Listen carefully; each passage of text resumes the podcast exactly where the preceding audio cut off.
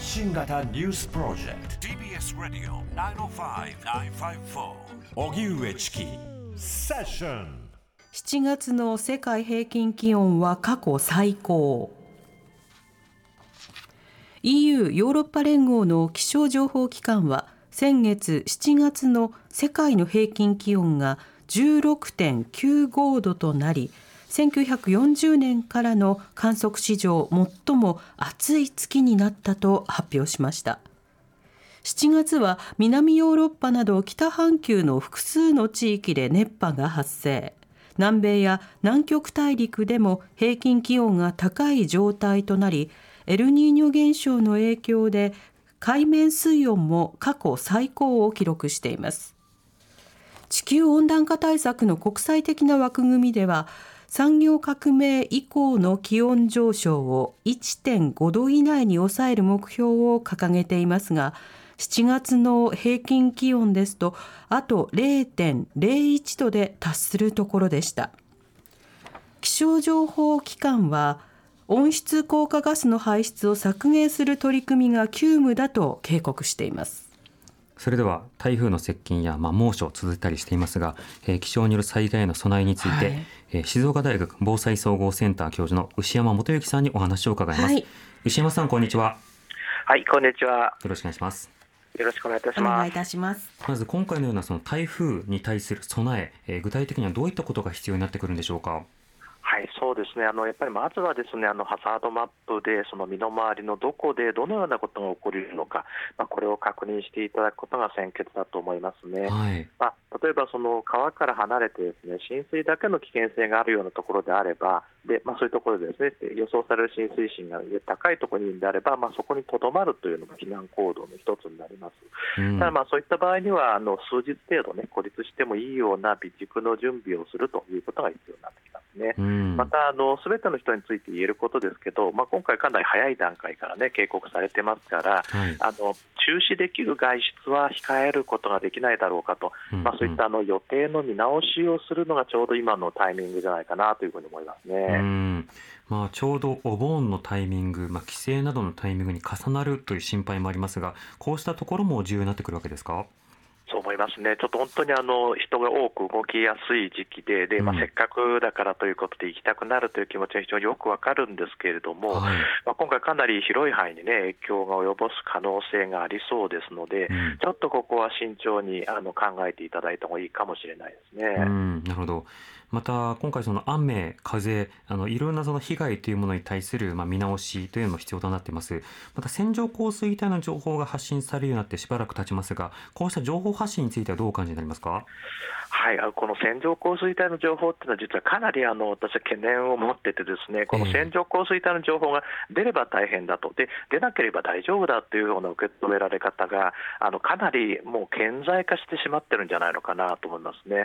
あのそもそも台風そのものでも大雨は降るわけですし、それから線状降水帯が発生しなくても、雨による災害、起こるわけなんですね、あの先日のあの秋田での災害なんか典型例ですね、線状降水帯とも台風とも関係なく、やっぱりその雨が降って、あの大きな被害に出たということでございますね。まあ、ただあの、いずれの場合にしましても、やっぱりあの重要なのはあの、ハザードマップ等ですね、危険性を確認することだと思います。はい、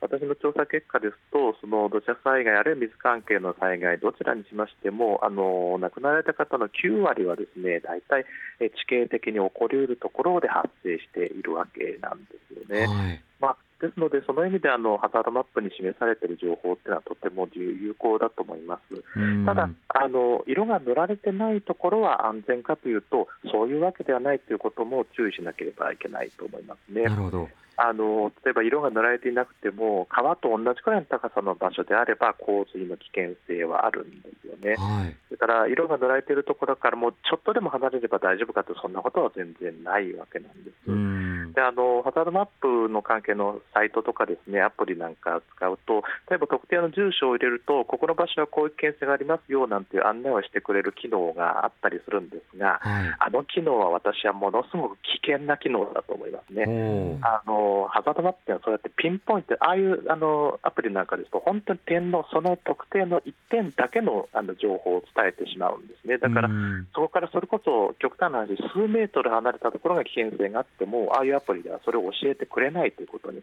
なはい。りますので、やっぱりハザードマップっていうのは、そのピンポイントで厳格に読み込むんじゃなくて、こうちょっと引いてですね、引き目広い範囲を面的に見るっていうのが大原則だろうと思いうますんね。なるほど、まあ、複数の情報をしっかりとこう入手していくということ、まあ、その上で自分の必要な備えというものを考えていくこと、まあ、この原則はとても大事になっていくわけですか？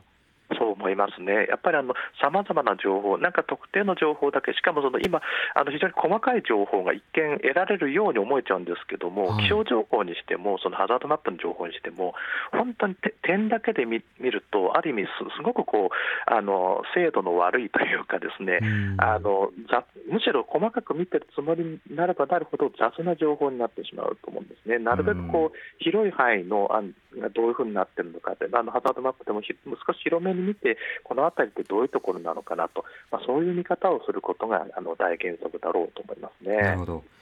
そうした中、その、まあ、様々な情報の発信の仕方の工夫というのを問われてきます。まあ、の、防災無線であるとか、いろんな方法があるわけですが、SNS の発信という点ですと、まああの、ツイッター、まあ、X の仕様変更などによって、まあ、自治体の情報発信の仕方を見直すというタイミングに来ていますが、この点いかがでしょうか？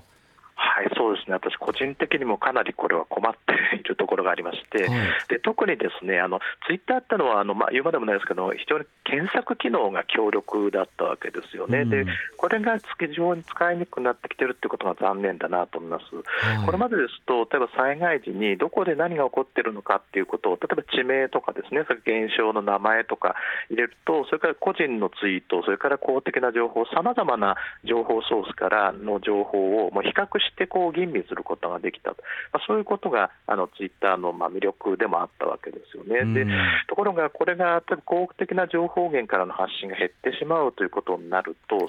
さまざまな情報源からの情報を比較するってことが難しくなってしまうと思うんですよね。うんでこれはあの何もあのリアルタイム、今どうかという話だけではなくて、はいあのちょっと時間が経った後、あの時どうだったんだっけと、後になって確認したくなることって、まあ、あの研研究、調査研究でしょっちゅうあるんですけども、多分普通の生活の中でもそういうことあると思うんですよね。ではいそういったことがあの過去の状況を調べると、そういったことがとてもやりにくくなるっていうのが、今のあの、まあ、ツイッター X をです、ね、中心とする状況の変化で、まあ、一番こうちょっと残念というか、まあね、どうしようもないことではあるんですけども、懸念しているところですね。そうですね。あのまあツイッター X はまあ民間企業でなおかつあの公的なプラットフォームとしてまあ大きな義務を負っているというわけではなかった中で、あそこにこう頼っている状況というのも浮き彫りになりましたよね。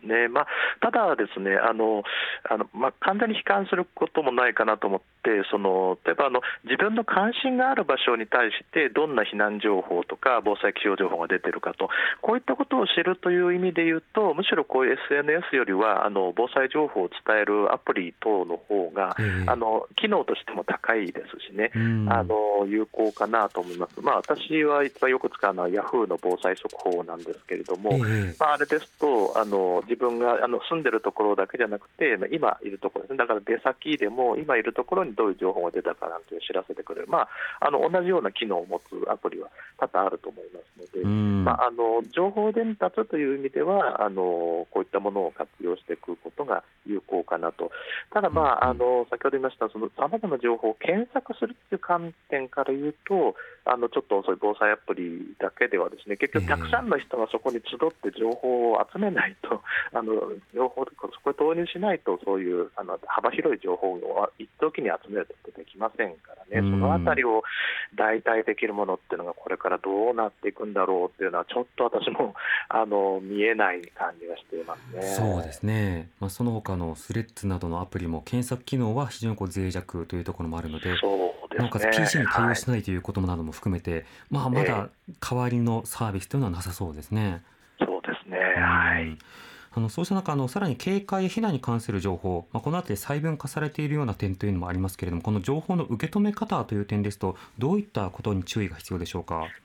そうですね。あの例えば避難指示などの、ね、避難情報、それからあの特別警報とか、ね、防災気象情報、まあ、こういったものがあの非常にこう種類が多くなってくると、あのまあ、それ現状としてはあると思いますね。ただ、ですね、こういった情報がなぜこういうふうにあの量的にも多くなり、複雑化してきたかというと、実はこれはその分かりにくいという世の中の声に応えて、あのこういうふうになってきちゃったっていう面は否定できないんですよね。はい、でこういった声を受けて、もう本当に頻繁にさまざまな防災に関する情報が改定されるということが、本当にここ十数年くらい、もうほぼ毎年のように繰り返されてきたんですね。でですので、ちょっとあのこう情報がですね、例えば分かりにくいとかですね、こういう情報が出なかったんじゃないか、遅れたんじゃないかという、まあ、災害が起こるといわゆる教訓としてね、そういう問題点の指摘が出てくる、まあ、それはそれであのそれをあのやめろというあの話ではないと思うんですけれども、はい、ただ、こういった声というのもあのよくよく話を聞いてみると、その情報そのものに問題があるというよりは、もう単にこう現状がよく理解されていないと。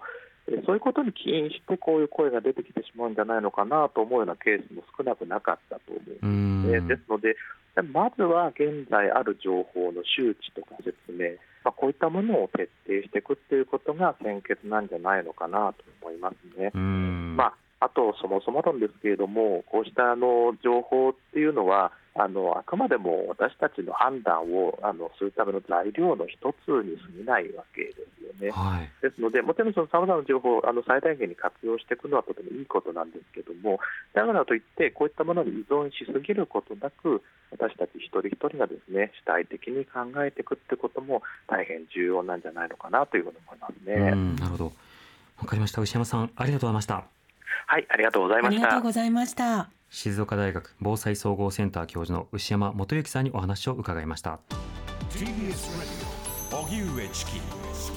Session. TBS Radio 905 954.